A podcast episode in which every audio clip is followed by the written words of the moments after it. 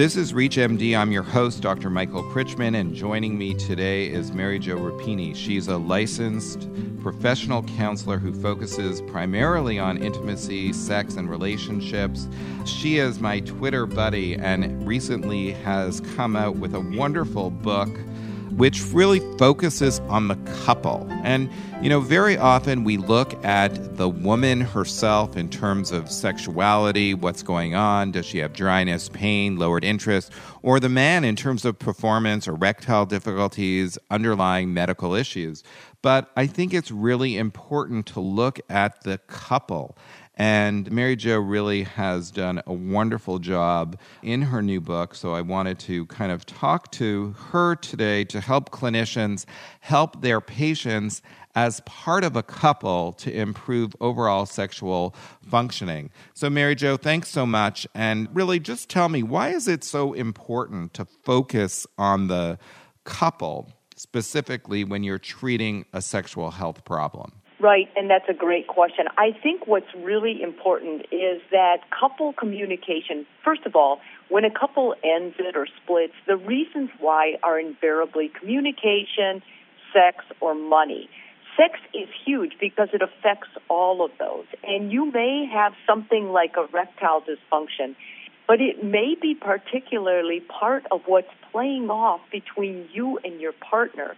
In other words, low libido or not feeling in the mood, many times that has to do more with the relationship between two people than it does what's going on in your body. So, you know, I rarely work alone with couples in regards to being the only professional with couple work. We do need someone to manage their medicine. We need an OBGYN physician or maybe a urologist or someone who specializes in sexual dysfunction. But in order for them to have really satisfying sex, they need someone that they're communicating well with, and the issues, the personal issues, are resolving or being worked on in their relationship.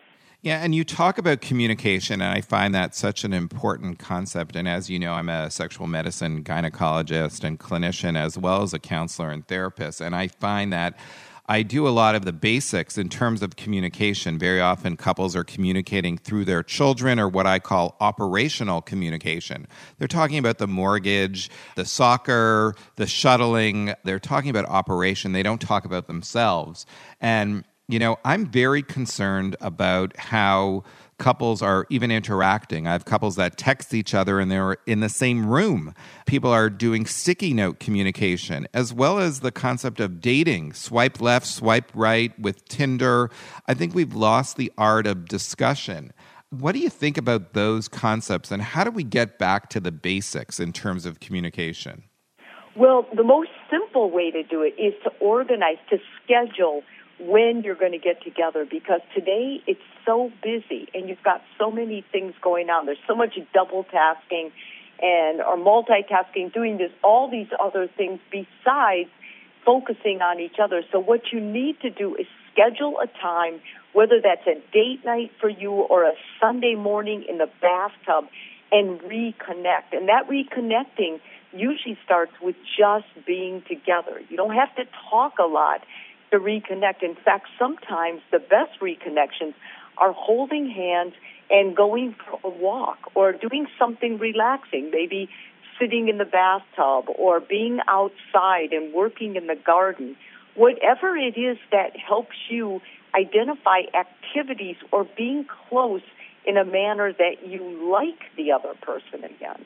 You know, if a woman has low libido. And I tell you, we start taking off layers. Invariably, there's a layer of a dysfunctional communication pattern between her and her partner.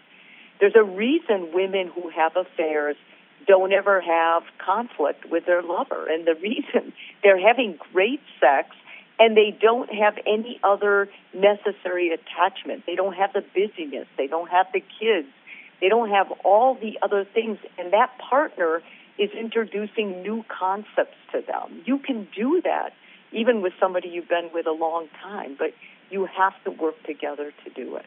You know, you make a very good point in terms of the overall discussion, you know, in terms of addressing the couple and getting back to the basics. I think that, you know, we tend to not even spend physical time together looking at each other or what have you in terms of understanding and awareness and what have you. And I even tell people, like, do a puzzle together, go for a walk, go to a restaurant that doesn't have a television. So I think those are really important concepts. I always say that marriage is selfish and selfless. What do you think about that in terms of the overall issues and concepts? I actually sent that out yesterday. I I cited you and put that that quote there because I love that, Michael. I had never heard that before and I it really makes you stop in your tracks. I think a lot of couples would resent that or maybe take issue with that, but in fact it's very true. When you're married, you basically have to put the relationship before yourself, which is something, you know, I've been married for a long time. We struggle with it. It's difficult because you want this other person, you expect this other person to basically, you know, they know you, they know your, how you work to get where you are. You want them to understand things, but it's also very easy to get set into a pattern of being selfish.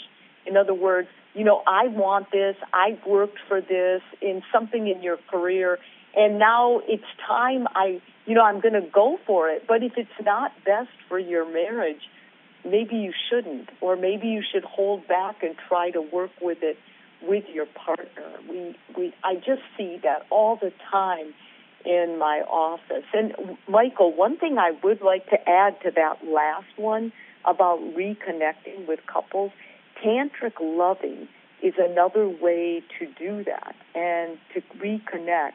And tantric loving, you can, you know, anybody listening this to can Google it. It's basically coming back to the eyes and focusing on the eyes and breathing. And there's many free workshops about it. It's it seems kind of weird when you go with your partner but, you know, one of the things that marriage therapists know is if you actually will try new things, it adds a spice and a sexual excitement to your relationship. And tantric loving could actually be one of those things that you add spice, but it is really a deeper emotional connection. And we do it as therapists, we do it I mean, you can find a workshop that will do it in particular, just specialized on that. And when you leave, you will feel a lot closer and more vulnerable to your partner. It's it's quite an experience. I I've tried it with my husband and he's not at all like that, but he we both really walked away going, "Oh my goodness." like a whole nother dimension to our to our relationship. Yeah, and I, I mean, I'm hoping that you'll come back at some point and we can talk on the tantric experience. But again, certainly one of many things that can enhance the experience in terms of overall evaluation and improved communication. If you're just tuning in, you're listening to Sex Med on ReachMD. I'm your host, Dr. Michael Krychman. Joining me today is Mary Jo Rapini. She's a licensed professional counselor who focuses on intimacy, sex, and relationships. We're talking about the couple today, the importance of communication and really spending quality time and improving the relationship by way of communication, by way of understanding, and actually active listening. Mary Jo has a wonderful book out. Tell us a little bit about this book and how people who are listening can get it and how can we use it to help our clients, patients, and their partners improve their relationships. Okay, well, the easiest way to get it is just to go to Amazon, and it's Recoupling, a couple's four step guide to greater intimacy and better sex with myself, Mary Jo Rapini, and Dr. Mohit Khera, who's a urologist specializing in sexual dysfunction at Baylor College of Medicine. The book is basically written as a couple's guide and it offers options. There's no one way that works for every couple. And I, the number one reason couples don't ever work through their sex problems is because they're embarrassed. So this book offers you an opportunity to just work on it together at home or alone at home and then share the book with your partner. There's pages in the back you can go through and list the ones that you're struggling with and take those to the doctor. Just make a copy of them, take them to the doctor with you, and say, well, we have a problem of sexuality, and here it is, and give it to them. And then you don't even have to talk about it. You can let them open up the conversation. The book focuses on building intimacy rather than better sexual technique.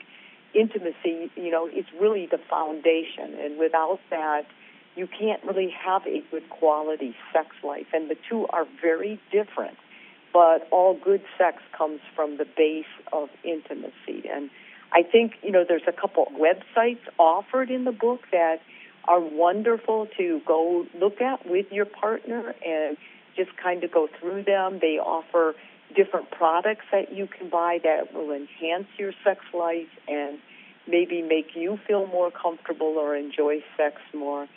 And I think the book is just overall written with a real optimistic attitude that there's nothing that we can't resolve together if we work as a team, the two partners, the physician, and the counselor. And it really does take a team to to have a great sex life, especially if you're struggling with something. It's it's comforting, and it I think that that's what it really is about. It it has a lot of valuable insights into stress and how that affects the couple, and it's just overall a great a great work guide. And I think of it as couples who have read it have said, "My goodness, you know, it touched on things that we were both afraid to talk about." And you know, it gives you little simple things to do because it, you know, it's not brain surgery. It's just learning how to talk again.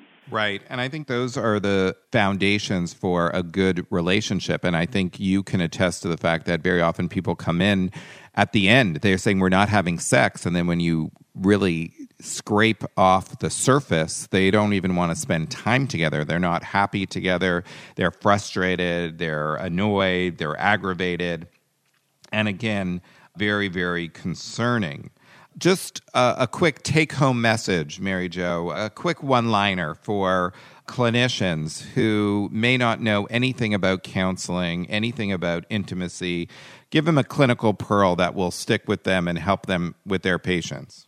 I think the, the take home pearl is that you must always bring it up. As a clinician, if you don't bring it up and just ask them in a very matter of fact way, you know, how is your sex life? And no matter what comes out of that, if you don't have the time or you're uncomfortable, know people that you can refer them to, that you feel comfortable with. And usually if you know a colleague, a, um, a urologist or OBGYN or someone in the sexual field, they will have other people that they can help you with. But making that first referral if you're not comfortable is really key. Take it seriously. You know, Michael, I don't know if we should add this, but, you know, a lot of my work is with MD Anderson. And their oncologists now are sending me patients because after they have breast cancer or something like that, the oncologists are saying they notice a huge difference if we can get the couple back doing intimate exercises like together so they can heal through that that mastectomy or that colostomy or whatever happened to them. And that's kind of an area we haven't really explored, but a lot of your listeners who have sexual problems chronic illness is one of them. You know, Mary Jo, I think you make a very good point in terms of talking about chronic medical illness and the issues related to breast cancer. Not only the person who has the disease, but the partner certainly is affected. So the focus on the couple is certainly essential. Mary Jo, thank you so much for taking the time to speak with us today about a very important issue.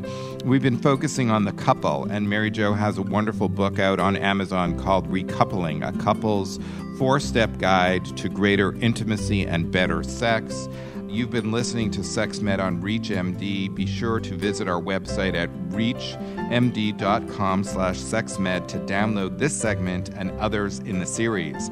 I'm your host, Dr. Michael Krychman, and remember, sexual health is general health. Thank you for listening.